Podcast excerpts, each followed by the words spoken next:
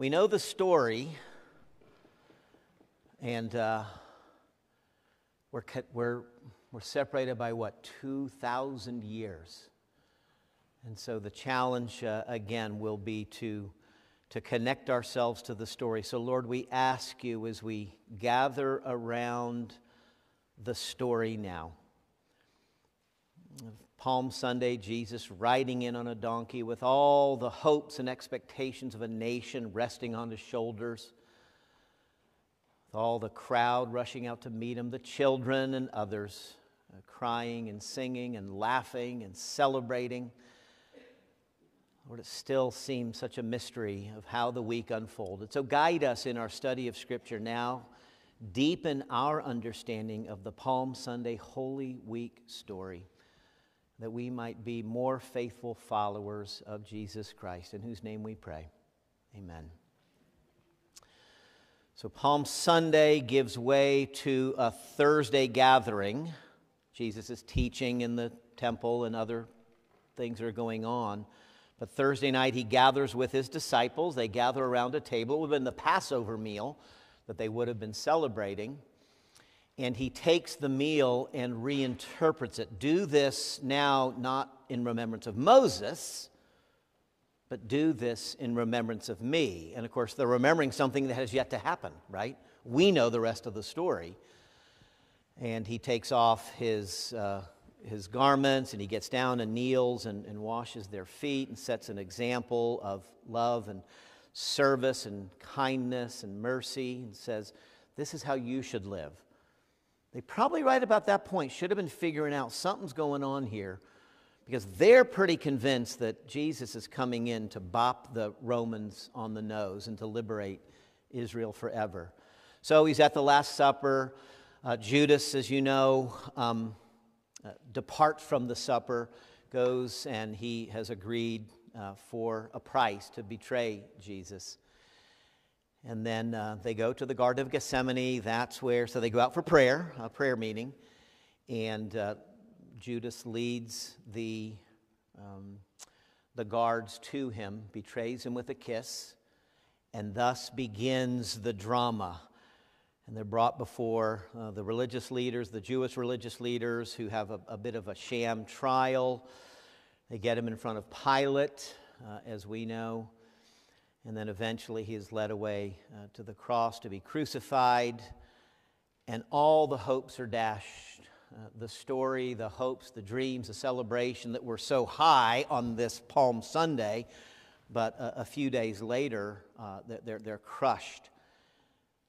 And then there's this funny little thing that happens on Sunday morning, and I think you know how that story goes. We'll, we'll talk about that next week. All right, so let's read the Palm Sunday story. Finally, be strong in the Lord and in his mighty power.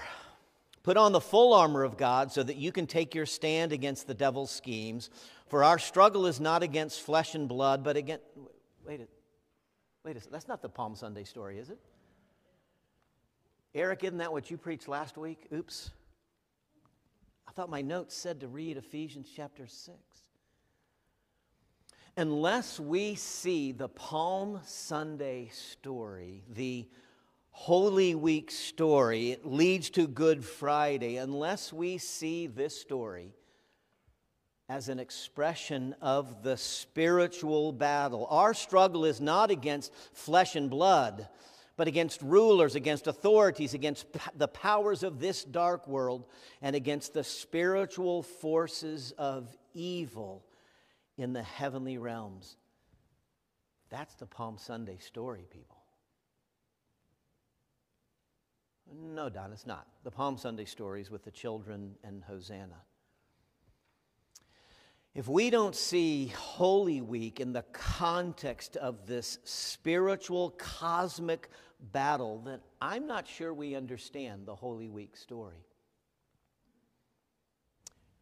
We're familiar with the donkey and the hosannas and the crowds and the branches and the Last Supper and the betrayal and the trial and all of that. That's what we know. But how do you get from Hosanna Lord, save us. All the excitement, all the cheering, all the crowds. How do you get there on Sunday and five days later on Friday, the same crowds crying, Crucify? How do we get there unless we understand that there is there, there's a battle happening somewhere else? There are forces at work in this world rulers and authorities and powers of this dark world, spiritual forces of evil. There are devil's schemes, there are powers at work. For what crime was Jesus crucified? Because crucifixion was reserved for criminals of the state. For what crime was Jesus crucified? For what sin or failure was he condemned by the religious leaders? His crime? I guess it was confronting the world and the religious leaders with truth and grace, hmm. with love and justice. His sin, well, he healed on the Sabbath. Heaven forbid that he would heal on the Sabbath. And he opened blind eyes, and then the man whose eyes were opened blind began to speak to those religious leaders and was cast out of the synagogue. His sin, calling everyone, powerful and, and, and peasant alike, to repent and to believe to believe in a kingdom, a kingdom that was coming, a kingdom that was, was being ushered in at that very moment. All Jesus did was take his stand against the spiritual forces of darkness, the powers that be. But that was enough to get him in trouble and to get him crucified the spiritual battle came to a climax at that moment. And the forces of darkness were thinking they won. The Apostle Paul, who wrote these words in Ephesians that we've been studying, that Eric lifted up last week, he knew all too well how the spiritual battle plays out because as a younger man, the author of this letter to the Ephesians, as a younger man, he was not known as Paul, but as Saul. And he was part of the religious establishment. And he knew about this band, this heretical group of people who were claiming that Jesus is the Messiah. That this Jesus that was crucified is risen and, and Saul was committed as a religious zealot to putting that heretical religious group to, to an end. And so he made sure that these people would get arrested, they would uh, be thrown in prison, some were even stoned to death. And so, as a younger man, Saul participated in the persecution of the followers of this Jesus. But then he had a little encounter, didn't he, on the Damascus Road? And he himself became a follower of the Jesus whom he encountered there on the road to Damascus. As he was breathing out threats, he had papers in hand to go get those Christians in the town of Damascus. And all of a sudden, he becomes a follower of this Jesus whom he had been persecuting. And he finds himself now opposed by his former colleagues so that he writes as an ambassador in chains. And so, lest we think the Palm Sunday story is a feel good story, it, it is, it is the, the battle being joined as Jesus comes in all the expectations of a nation are being placed upon him, but the religious establishment is saying, We don't like the people going over to him. And the Romans are kind of watching the whole thing. And as long as you keep your people um, subdued, that we're going to let you all be fine, but don't, don't get riled up here. And so the good Friday story unfolds from the Palm Sunday story. The challenge when reading these scriptures that are 2,000 ish years old is in thinking that everything that they talk about is still back there, way in the past. And we're just having moments of remembrance. We're remembering a good story. But I would offer to you that the spiritual battle is still underway. The pattern plays out time and time again. Hosannas turn to crucify, as they did with Jesus when he didn't follow script. The religious authorities conspired. The people were willing to be led in this direction because he wasn't doing what he was supposed to do. He was supposed to come in and punch those Romans in the nose, flex up on these oppressors. And so, time and time again, the church faces the same kind of thing. Christians and Christianity faces this same kind of thing. A world that is glad we're here until we don't play along. And then once we don't play along, the hosannas, we're glad you're here, turns to, hey, get out of here when Christians in the church take a stand on truth, when they don't follow the cultural narrative or the cultural script, get them out. I think we're watching the spiritual battle play out more and more in our culture as conscientious Christians, people who, whose hearts and minds are captured by the truths in this little book say, I don't know that I can participate in that activity. I, am going to have to step back. And all of a sudden they get criticized for that. Or Christian organizations sometimes show up to assist and to help, but because of the standards of that Christian organization that doesn't follow the script of the world, the world says, Get that organization out of here. We don't want you here anymore.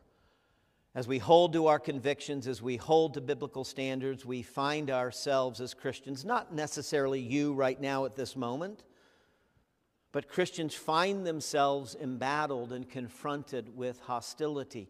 It is the same battle playing itself out. From Hosanna, we're so glad you're here, to crucify, get out of here. And so Paul concludes his letter that we've been studying since, what, Labor Day? He concludes the letter with some very simple guidance for those who face the spiritual battle. And so at the end of chapter 6 of Ephesians, having spoken of the battle, spoken of the armor, the spiritual armor, he says, and pray. Pray in the Spirit on all occasions with all kinds of prayers and requests. With this in mind, be alert and always keep on praying for all the Lord's people. And pray also for me, that whenever I speak, words may be given me so that I will fearlessly make known the mystery of the gospel, for which I am an ambassador in chains. Pray that I may declare it fearlessly as I should. And so Paul concludes the letter with a call to prayer.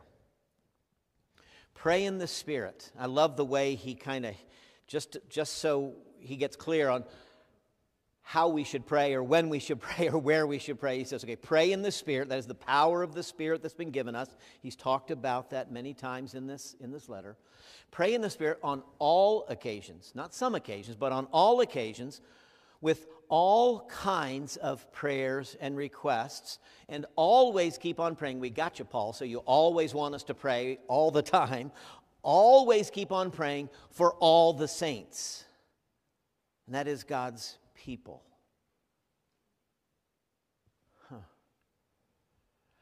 He began the letter with a prayer. Back in chapter 1. It was a prayer of thanksgiving. For this reason, ever since I heard about your faith in the Lord Jesus, remember, he's writing to a group who were not raised in the Hebrew scriptures. these Ephesian Gentiles, they would have been nurtured in the pantheon of the gods, and there was Artemis the Great in their own, the temple of Artemis there in Ephesus. For this reason, ever since I heard about your faith in the Lord Jesus and your love for all God's people, I have not stopped giving thanks for you, remembering you in my prayers. I keep asking that God, the God of our Lord Jesus Christ, the glorious Father, may give you the spirit of wisdom and revelation so that you may know him better I pray that the eyes of your heart may be enlightened or opened in order that you may know the hope to which He's called you, the riches of His inheritance in His holy people, and His incomparably great power for us who believe. And so He begins the letter with a prayer of thanks for these new converts. Having spoken about the challenge of becoming the new, excuse me, the new family Jesus reconciling Jew and Gentile, the cross of Jesus Christ breaking down the dividing wall of hostility. You've got God's ancient people, the Jews, Abraham's family, some of whom have come to understand that Jesus is Messiah. Now the gospel is going to the Gentiles, and Jew and Gentile that have been enemies for centuries are now to live as friends and, and family. Ooh, that's not easy, Paul. And so he prays in chapter 3 For this reason I kneel before the Father, from whom every family, not just Jewish families, but Gentile families, from every family derives its name. I pray that out of his glorious riches he may strengthen you with power through his Spirit. Well, isn't that what he just prayed for in chapter 1? I pray that he may strengthen you with power through his Spirit in your inner being, so that Christ may dwell in your hearts through faith. And I pray that you, being rooted and established in love, may have power together with all the Lord's holy people. To grasp how wide and long and high and deep is the love of Christ, and to know this love the surpasses knowledge, that you may be filled to the measure of all the fullness of God. If you all are going to find a way to be family together, you were at odds for the longest time. If you're going to be together, you're going to have to have power. You're going to have to have a spiritual strength. You're going to have to understand there is a love that is like Christ love, a sacrificial love. You're going to have to learn about this.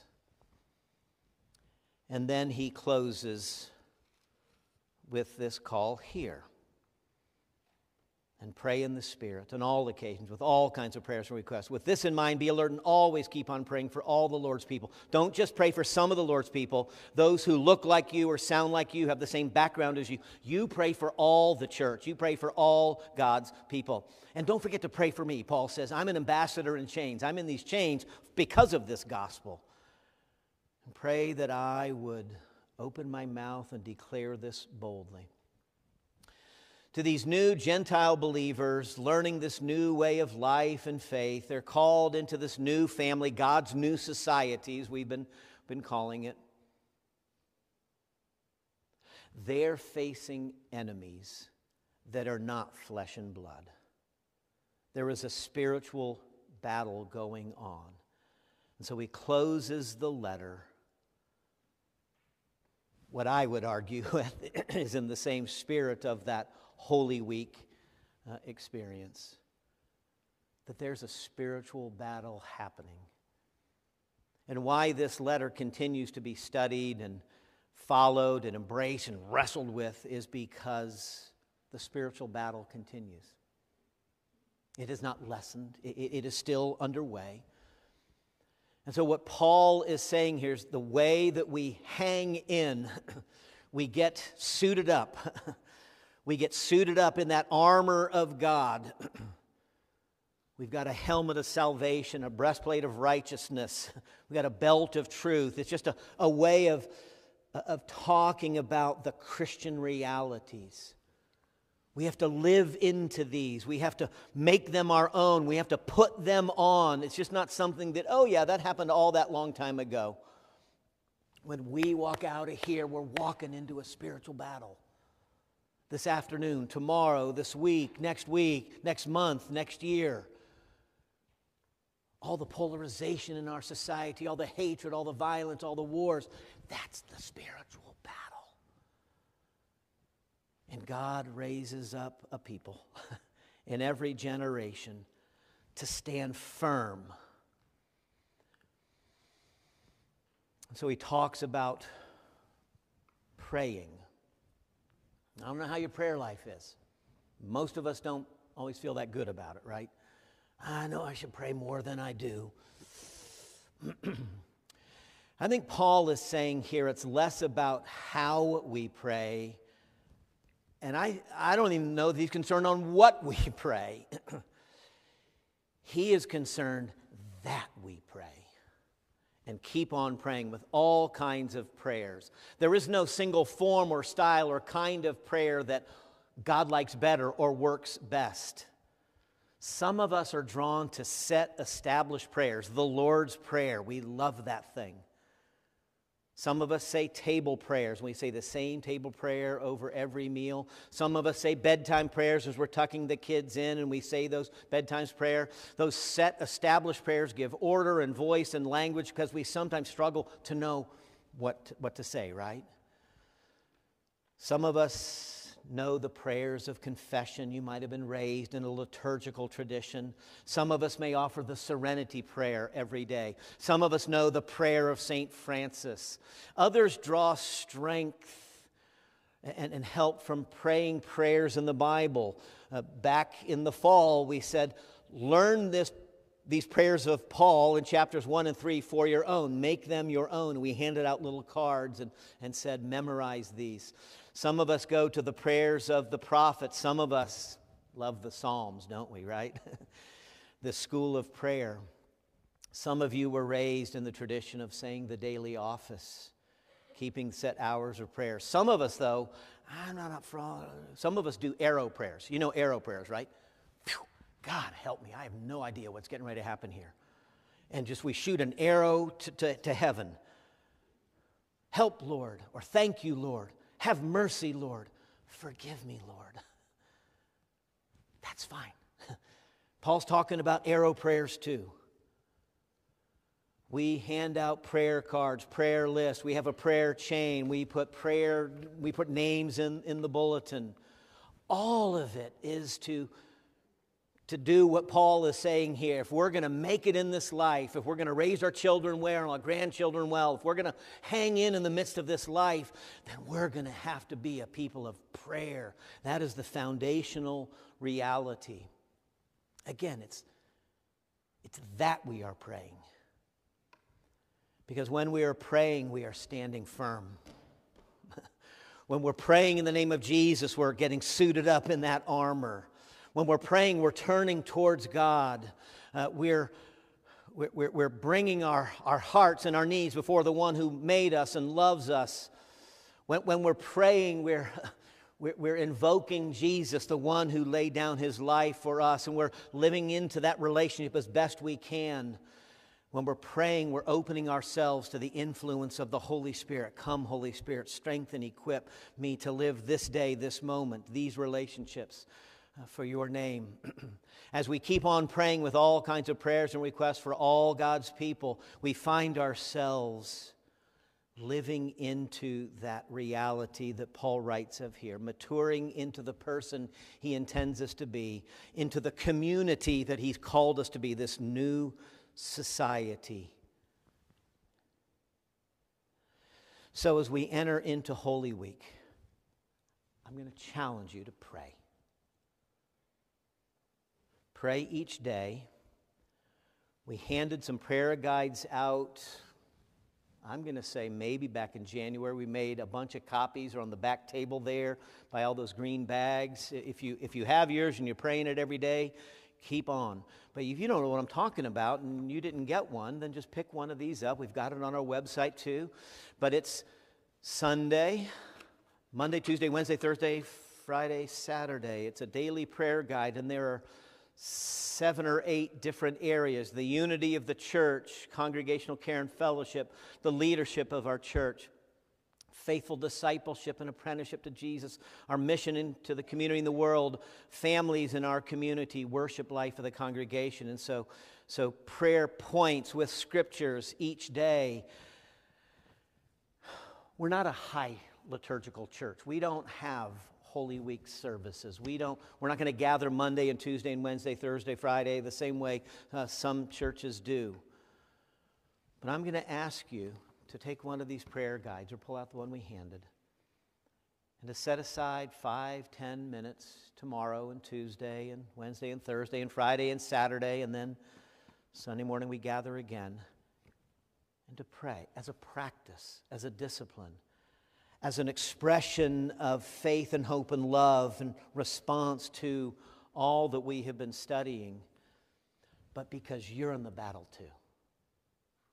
You're in the battle too. I don't know all of what you're facing, but I know some of you are facing it.